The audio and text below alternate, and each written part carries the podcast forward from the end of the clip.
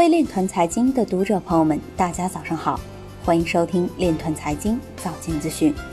今天是二零二零年八月二十六日，星期三，农历庚子年七月初八。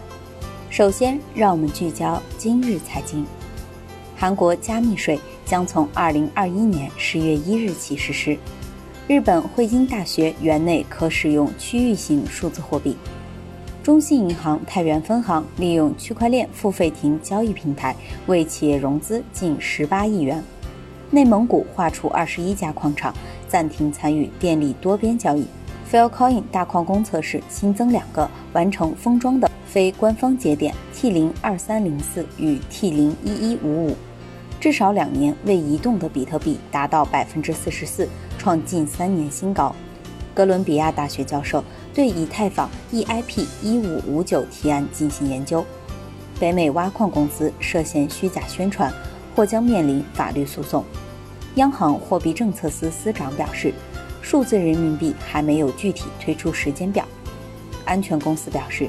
加密黑客已通过二百九十种方式掠夺超一百三十亿美元。今日财经就到这里，下面我们来聊一聊关于区块链的那些事儿。据央视财经评论，我国央行数字货币各项测试及准备工作正有条不紊地进行中。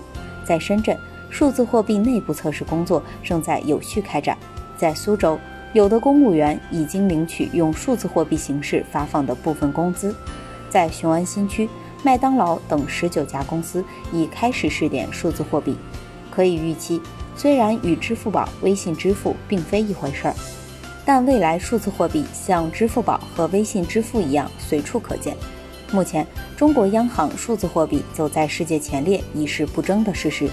人们有理由相信，我国将在数字货币新赛道上跑出加速度，它将给我们带来更高品质的消费体验。也将更有力地促进我国数字经济发展，更为经济运行降本增效提供多一种可能。以上就是今天链团财经早间资讯的全部内容，感谢您的关注与支持，祝您生活愉快，我们明天再见。